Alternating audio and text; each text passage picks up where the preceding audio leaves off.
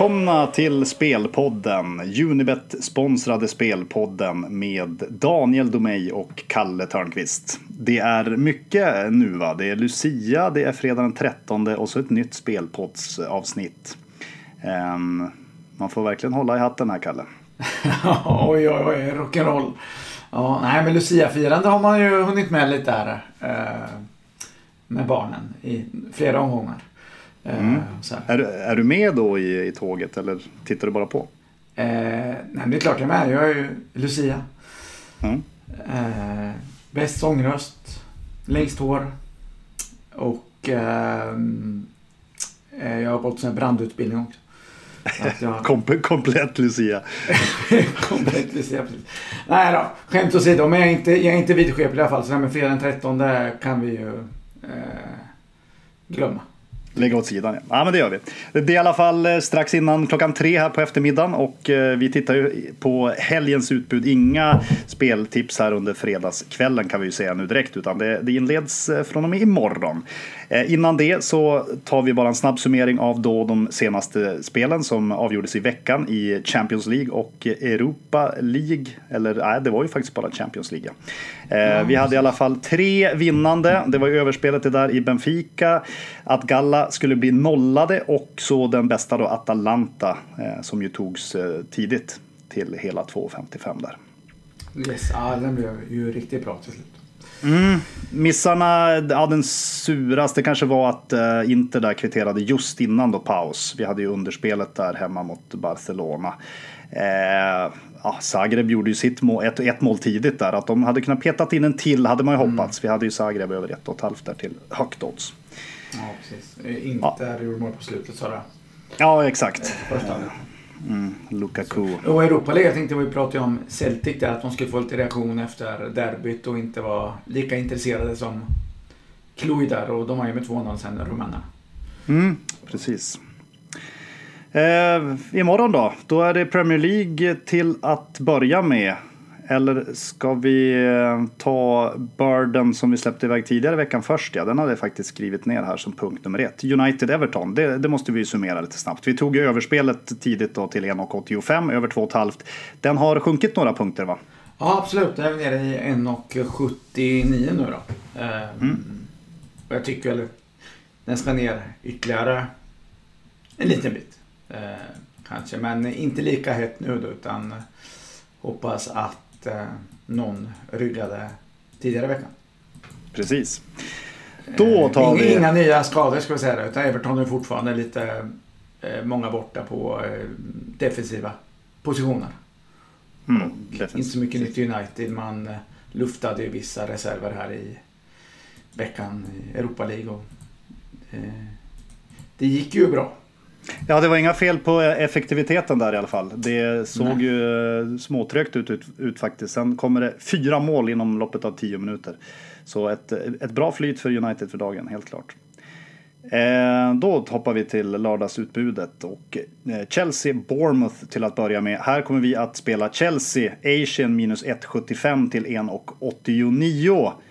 Vi eh, fingrade till och med på högre handikapplina här då vi har en känsla av att eh, Chelsea skulle kunna vinna den här matchen. Ganska så klart. Det är ju ett ganska så eh, prekärt skadeläge i Bournemouth, minst sagt.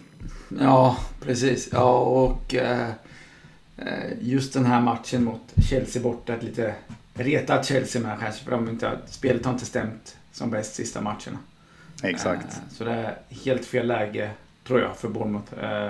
Man har ju...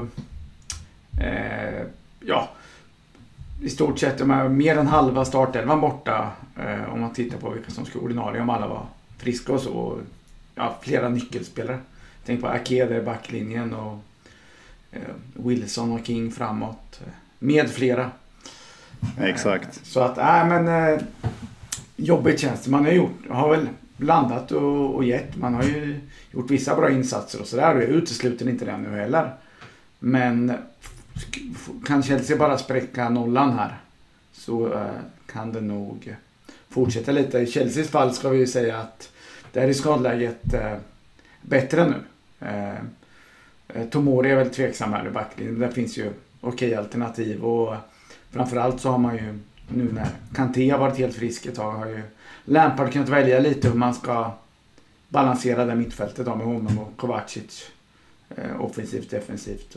Det tror jag viktigt. Att han inte tvingas till, eh, till ett särskilt val där beroende på motstånd. Så um, ehm, nej men så lite så här ketchup-effektkänsla får man här. Att uh, kan lossna. Bournemouth har varit uh, inget bogeyteam för Chelsea. Man har vunnit sju av de nio senaste mot dem tror jag. Men det har varit, det var konstiga resultat där på slutet. Ehm, um, 0-4 i fjol här och 0-3 för två år sedan bland annat. Men faktum är att samtliga målskyttar i de här matcherna eh, står på skadelistan just nu. Vilket säger en del om hur mycket det betyder. Ja, exakt. Ja, just de här två, du nämner där bland annat då, Callum Wilson och Ake. Det är väl de två enda som dessutom har spelat samtliga matcher för, för Bournemouth så här långt. Så att det är verkligen stöttespelare som, som faller. Ja, och äh, apropå handikapp då, att det kanske kan dra iväg så är det ju defensiva spel. Jag tänker på eh, Cook och eh, Smith bland annat. Eh, som eh, normalt sett eh, tillför den bakre leden. Mm. Mm. Visst, Chelsea fick ju kanske lite oväntat eh, tufft här mot Lille veckan. Eh, ett Lille som ju redan var utslaget.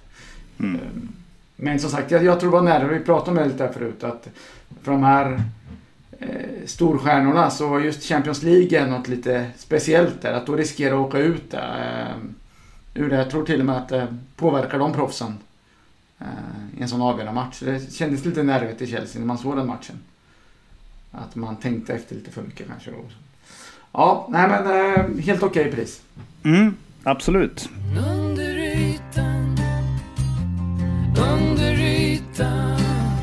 Sen eh, sjunger vi med här i under ytan och drar oss till Turkiet och ett av två drag från den turkiska ligan i det här avsnittet. Vi ska spela under tre eh, till 1,78 mellan i Galatasaray, Ankara, Gücü.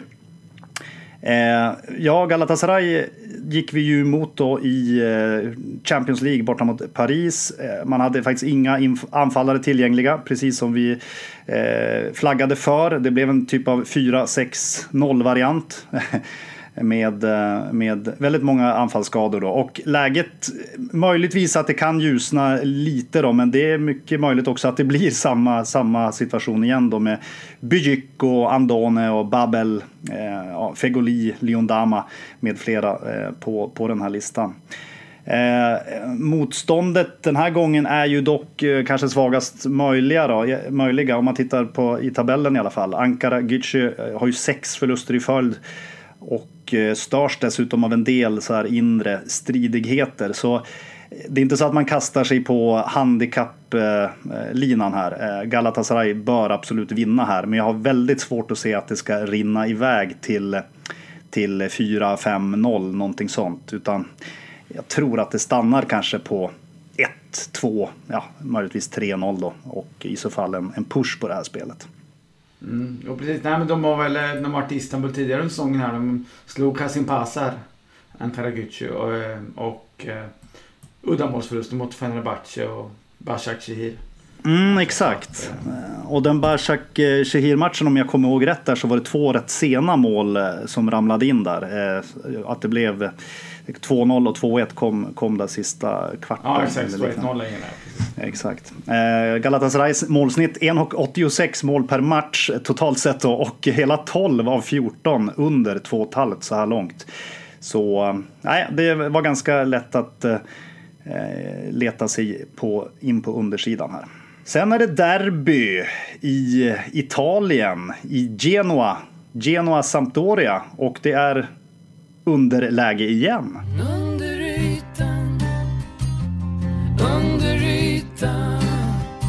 Ja, precis. Ja, nej, men det, det brukar ju vara tätt och jämnt och tufft i det här derbyt. Det är ju faktiskt äh, alltid. Vissa derbyn kan vara lite från match till match och lite beroende på vart lagen ligger och lite Men det här Genoa-derbyt är ju alltid bra stämning på alltså. Och framförallt de här kvällsmatcherna som det är frågan om nu. Mm. Eh, magisk stämning. Eh, så vi kan ju säger att eh, hemmaplan spelar ingen roll här och så, så att eh, det kan inte ge någon särskild fördel av. Men, eh, och jag tycker väl att Unibet har Genoa som eh, knapp favorit. Nej, det var jämna odds nu var det. Ja, ja eh, ska jag utse en favorit så är det nog trots allt Sampdoria. Eh, vill jag säga. Men eh, spelet vi tittar på är under 2,5 mål. Mm. Och eh, det fick vi till 1,81 var det va? Ja, 1,84 har jag ritat ner i alla fall. I så fall har 1,84 det... till och med. Helt rätt, Mm. precis. Jag fibblar ju på under 1 i halvtid. Det var var 1,81. Just. Ja. Eh, vilket tänkbart också. Nej men eh, Genoa har ju eh, sedan eh, tidigare Kouame borta. Han har med fem mål då under, på sina eh, tio starter under hösten. Ivorianska stjärnskottet. Eh, och nu är även Pandev och Agudelo borta med avstängningar. Så att eh, tre av de absolut hetaste offensiva spelarna out alltså för Genoa. Mm. Och, eh, och då ska komma ihåg att det är ett lag som har haft lite allmänt problem med målskyttet. Eh, Sampdoria för sin del har väl kommit igång så smått tycker jag. Eh, mot Cagliari där blev det ju... Gjorde Cagliari mål på allt som man brukar ungefär. så att eh, Eh, det ska man inte dra för stora växlar av. Och innan dess så hade man ju varit riktigt stabilt mot både Udinese och eh, Parma här nu senast. Där man hade lite oflyt och torskade med 1-0. Så, eh, jag tycker att grunderna finns där. Och ett bra, helt okej skadeläge också. Eh, faktum är att Sampdoria eh, faktiskt har eh, gjort eh, oerhört eh, få mål i eh, första halvlek. Eh, vilket gör att eh, var därför jag pratade om under ett i halvtid och så vidare. Men det kan ju vara så att man använder det som en position. Så man kan eventuellt kan köpa ut eller en midla live här då. Mm.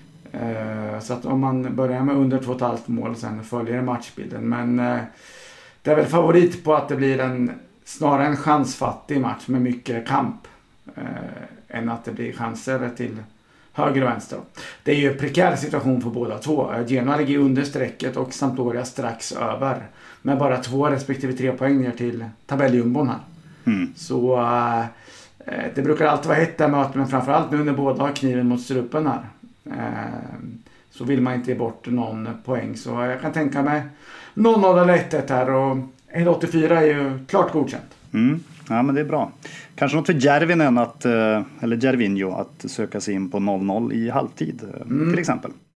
Då tar vi söndagen och eh, som sagt var två turkiska spel och det andra då hämtas ju från söndagen och toppmötet här Siva, Sivaspor mot Fenerbahce och det blir spel på Sivaspor. Eh, Asian nollbollen här till 1,92. Eh, de befäster ju sin eh, serieledning där i och med 3-1-segern borta mot Geni Malatyaspor senast då vi ju hade rekat överspel som då fick sitta. Eh, en eh, bra insats igen. Tre, eh, alla tre målskyttar, mittfältare, ganska talande för Sivaspor den här säsongen. Man har inte så många stjärnspelare som i många andra av de här turkiska topplagen utan det verkar vara liksom en, en maskin som, som tuggar på. Um, Fenerbahce då, ja de ligger femma. Fem poäng bakom, eh, är absolut med och eh, skuggar där i, i toppstriden. Men det här, det här blir tufft eh, för Fenerbahce att vinna matchen. En, en poäng skulle man kunna ta, men tufft att vinna. Jag har svårt att komma till något annat än en knapp hemmafavorit här faktiskt. Och därav spelet då. Jag tycker att den är okej att spela ner till 1,90 ungefär då. Så att ett, ett litet värde där på, på Unibet. Ja, Fenerbahce har bara vunnit en av de sex senaste bortamatcherna. Eh, jag menar, de möter serieledaren nu. Ja. Så att eh, det måste man ju kunna... Eh, det låter kanske som att man ska vara storebror och bättre här, men man har inte så starkt lag för dagen. Nej, exakt så är det ju. Eh, sen ska man ju inte tro att eh, det är någon eh, walk in the park här för, för Sivaspor. Trots då 6-1-0 och 15-4 målskillnad hemma. Det ska eh, erkännas här att många av de hemmamatcherna har varit mot ganska blekt motstånd. Den tyngsta segern är väl Trabsponsor då. Eh, slog dem med 2-1. Eh, men nej, jag är tämligen säker på att eh, Sivaspor kommer att få till en till bra insats och då hänger Fenerbahce löst. Bra. Espanyol Betis i La Liga. Där blir det också Asian nollan som spelas. Betis till 1,98. Ja, precis. Eh, Espanyol eh, spelade ju klart eh, eh Europa League... spelet här spelade klart Europa League-spelet. Nej, men de eh, tog sig vidare som grupp etta eh, och har gjort det bra där. Eh, men det har väl kostat lite kraft i ligan och man är tabelljumbo där. Eh, men jag måste ändå säga att eh, jag är uppriktigt förvånad över att man lyckats så bra i Europa League. Mm. truppen kändes inte kändes som ett bottenlag på förhand. och ja, det har vi sett också. Framförallt har inte hemmaspelet alls stämt. alltså en poäng hemma på hela hösten. Alltså det är ju galet dåligt med tanke på att det finns ju ett antal svaga eh, bortalag. Ett mm. erkänt svaga bortalag i La Liga. Så man, att man inte har fått, fått ut mer än så det är ju ja, det är helt otroligt egentligen. Eh, men eh, ja, och det är ju defensiven som ofta faller. Liksom att man släpper in på två mål. Senaste här matchen släppte man in fyra mot eh, Osasuna. Mm. Eh, då fick dessa ändå gamla Fiorentina-backen Roncaglia utvisad redan i 52 minuten. Eh, så man torskar med 1-2 med en man mer på banan dessutom. Så att eh, nej, det, det har man inte råd med mot Betis som är ett riktigt bra lag. Eh, och trevligt lag att titta på också. Man har haft lite mm. frågetecken för Eh, viktig Fekir här eh, i veckan. Men det låter positivt. Han är tillbaka i träning och hoppas få honom spelklar till matchen. Möjligt att det blir ett inhopp ändå. Man har ju andra fina framåt där. Så att, eh, men ett bra spar, sparkapital i sådana fall. Eh, Guardado avstängd då. Eh, ska ju nämnas. Men inga stora eh, problem i övrigt. Eh, jag blir lite förvånad här med tanke på att vi säger en Espanyols eh, svaga hemmaspel. Och Betis har alltså vunnit fem av sina sju senaste matcher. Och undantagen är alltså 0-0 borta mot Real. Och sen uddamålstorsk mot eh, starka Sevilla också. Mm. Så att det är ju verkligen fin form på Betis där och man gör mycket mål för dagen dessutom. Ja, nej, men exakt. Jag tänkte det. Betis började ju rätt svagt. Var ju liksom lite upphaussat så inför säsongen. Men nu verkar det ju som att man har eh, kommit in lite i kostymen och levererar på ett helt annat sätt. Ja, och jag menar man får ju inte det är lätt hänt att säga att eh, ja, man är i mitten då, men det är väldigt jämnt. Det är fem pinnar upp till fjärdeplatsen, Sociedad där. Mm. Så att eh, jag ser inte så omöjligt att man tar sig förbi en tre, fyra lag här framöver. Um, så att, eh, nej men jag hade nog förväntat mig eh, klar Betis-favorit och trodde inte ens att jag skulle liksom, bli intresserad av det här spelet på förhand. Mm. Innan man liksom eh, verkligen satt ner och kollade på oddsen. Och, så att, eh, ja, ibland blir man lite förvånad. Eh, min första tanke är då att det är något jag har missat. Okay. Eh, ett odds är lite för bra. Exakt. Men i det här fallet så, ja, det verkar inte riktigt så. Espanyol har inte vunnit Betis på de senaste fem mötena heller ska jag säga. Så att, nej, obefogat med hemmafavorit och vi kör på bortasidan istället alltså. Um, Draw no bet. Bästa alternativet. Okej, okay, är den högre än Asian nollan till och med? Eh, nej, jag menar eh, Asian nollan. Alltså, jag ville ja. bara knyta upp säcken. ja, precis. Eh, ja, det... det är ju samma spel för de som eh, undrar. Precis, och eh, vi, det är därför vi, vi kollar ju då och då, eller vilket är, som är högst av Dronobetten av Asian nollan. Och oftast är det ju Asian nollan som som har lite um, högre payback och således högre odds. Jag, försökte vara, jag försökte vara lite folklig här och sa att använde Dronobet istället. Det är bra. Vi hänger kvar i La Liga för vi ska mm, dra, snacka upp här Valencia. Real Madrid lite grann. Den går ju här på söndagskvällen då. Det är ju eh, en av många goda chanser att eh, kunna utnyttja Unibets fina Unibet TV där man ju kan se matcherna direkt, direkt inne på eh, Unibets hemsida samtidigt som man möjligtvis lägger något spel då. Eh, och en av matcherna är då Valencia Real här.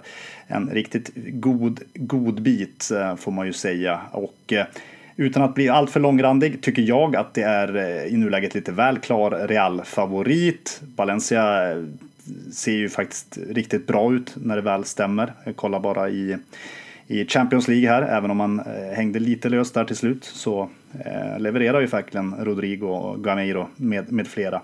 Eh, och plus en halv där, det vill säga Krysset får man också seger på till 1,96 i nuläget på Unibet.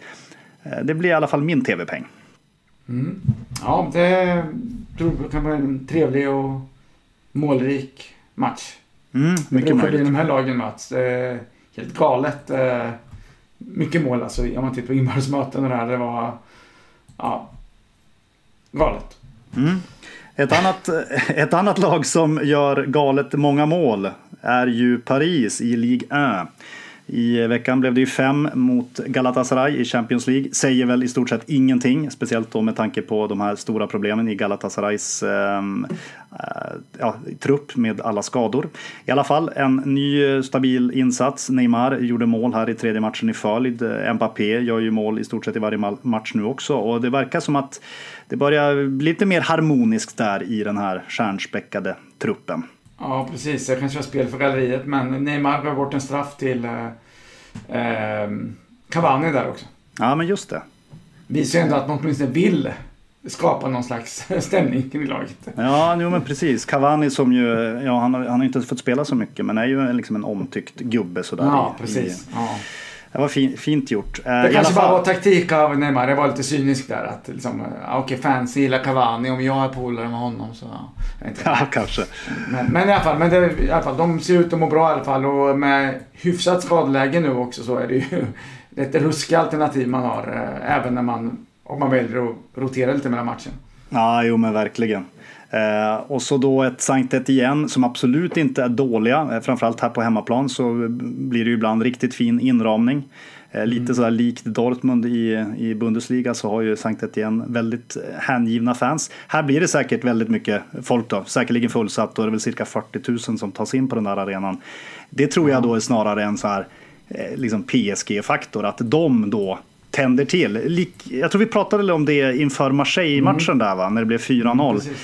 Det finns liksom några matcher per säsong då, det, då man vet att PSG förmodligen kommer att eh, höja sig till en, en hög nivå och skärpa till sig. Och jag tror att det här kan bli en av dessa matcher. Mm, exakt. Nej, men då har jag noterat att de har, eh, har ju eh, haft en hel, släppt in en hel del chanser och släppt in ganska mycket mål på slutet här. Eh, Etienne också. Så de, de är nog inte helt bekväma med att möta PSG, tror jag inte just nu. Nej, just det, det nämnde vi inte heller. Det är ju faktiskt en dag eh, längre vila också för PSG. Eh, Sankt Etienne var ju i, eh, i Tyskland och mötte Wolfsburg i Europa League. Visserligen roterade man rätt kraftigt. Det var väl ungefär hälften av de ordinarie eh, spelarna som fick eh, speltid då. Men i alla fall, eh, det kan vara en eh, lite krut som, som brändes på vissa håll i alla fall. Eh, och då Kasri, det får vi inte glömma heller, eh, som ju varit en nyckelspelare för det här laget på slut, eh, senaste säsongerna. 13 mål och här fasta situation-gubbe. Han, förra säsongen, han är ju fortsatt skadad för Sankt Etienne, ska, ska sägas. Ja, Så vi, vi tar Asian-linan där, minus 1,25 till 1,84 på Ja, PSG. precis. Det kan vara lite att man ändå har lite respekt för Saint Etiennes eh, hemmaplan. Så det känns som marknaden tar lite extra höjd. Att, eh, Mm. mot andra lag strax över mitten här hade det kanske snarare varit liksom, minus en halv boll, Mycket möjligt, exakt. känner jag. Så är det. Ehm, måndagen då. Vi har ju faktiskt en eh, spelvänlig måndag att se fram emot eh, den här gången. Två spel. Vi kan väl ta det första då från Premier League. Crystal Palace Brighton drabbar samman. Palace står ju faktiskt före Brighton i tabellen, tre poäng. Vilket ju jag nog inte hade gissat om jag inte hade läst på och du hade väckt mig mitt under natten. Känslan är ju att Brighton har eh, presterat lite mer, men i alla fall, eh, Palace står före. Eh, nu har Palace senaste insatser varit eh, sisådär. Va? De slog ju Bournemouth som var riktigt kalla eh, för dagen då med 1-0 i senaste hemmamatchen. Och så sen då 0-0 mot Watford senast. Det var ju inte heller någon bra insats av, av Palace. Nej, nej precis. Nej, men apropå det du sa här med att eh, de eh, ligger före så vill jag bara flika in det att eh, debatten blir lite konstig där med expected goals och sånt. Att man ska eh, att man ska ja, att bara se det här som ett mått på vilka som är bäst. Att de borde har legat högre upp. Man har skapat fler chanser. Men man får inte glömma bort heller att ett lag som har klassspelare som faktiskt gör mål på fler chanser. Eller, på, eller som behöver färre chanser för att göra mål ska sägas. Mm. Eh, de kommer ju automatiskt få ut mer av sitt lag i förhållande till de chanser man skapat. Är du med på vad jag menar lite? Ja, absolut. även, så att, och kanske även då att man, jag vet vissa av de här verktygen eh, struntar i om det liksom är spelare mellan bollen och målet man avslutar och sånt här. Vilket då bättre lag och bättre försvarare ser till att vara oftare. Alltså det finns ju sådana saker också man missar det där. Eh, så det blir lite skevt ibland. Jag bara ville lyfta fram det apropå att Palace tycker jag ändå är ett lite sånt. Jag ska inte säga emot vårt spel här nu, absolut inte. Men där totalt kollektivt så ser det inte så jättebra ut. Så det finns ändå klassspelare på vissa positioner. Mm. Saha till exempel i Palace då, Som eh, kan skapa chanser på ett annat sätt kanske. än- Och utnyttja det. Ja, eh, Ja, men- vi kan ta den mer en annan gång. Jag bara tyckte det var ett bra läge att säga det. Nej, men det, det var helt rätt läge att säga det. Vi behöver inte ta den någon annan gång. För det, man kan ju liksom hålla, hålla två bollar i luften samtidigt. Det är ju helt rätt det du säger, absolut.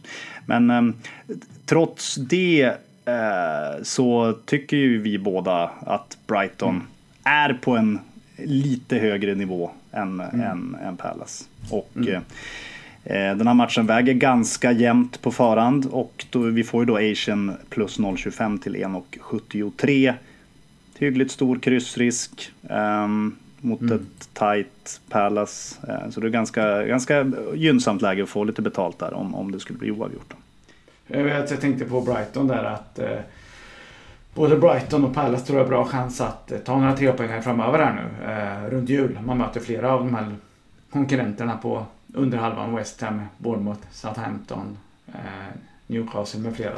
Eh, Mm. Så um, det ska bli intressant att följa vart de här lagen tar vägen i tabellen. Om de kan haka på upp mot över halvan eller om det blir en liten dipp. Verkligen. Som sagt, men Brighton måste man ju säga spelar bra alltså. Det är helt klart. Ja, nej, men inget snack. Um, sen avslutar vi med en, en riktig Golazio. Eller Golazzo.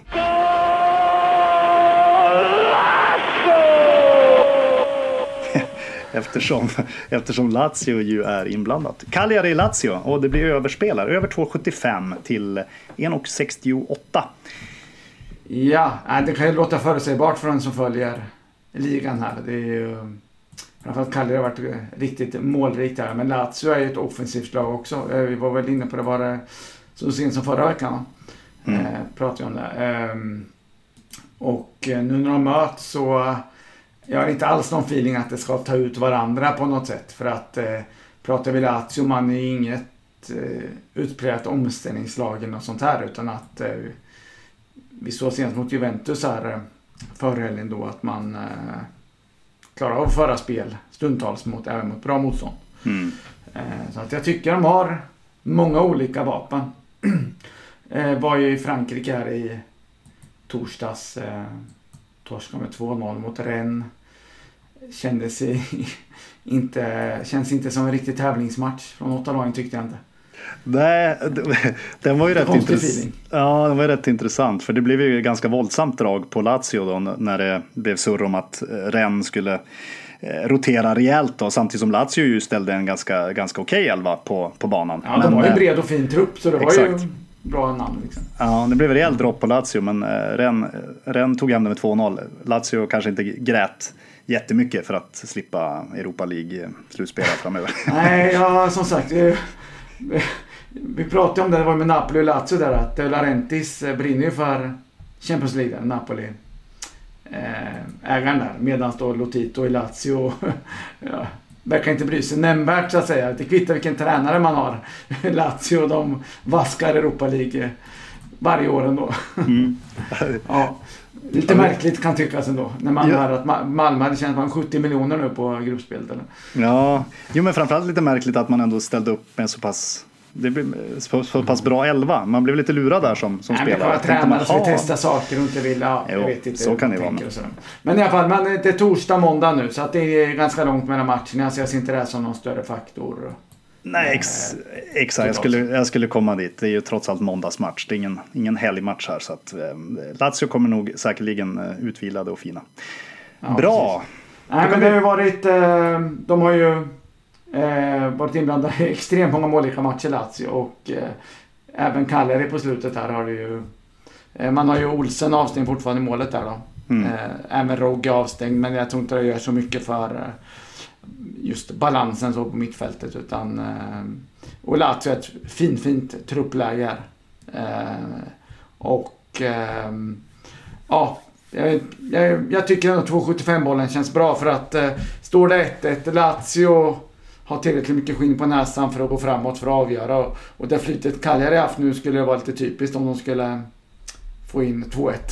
Så att eh, det känns ändå bra att få vinst på den då. Det behöver inte dra iväg till några eh, astronomiska siffror här. Så, um, eh, ja, det kan tyckas tunt om med halv vinst på 1,68 men vinst är ändå en vinst och vi har ju värde på alla linor här.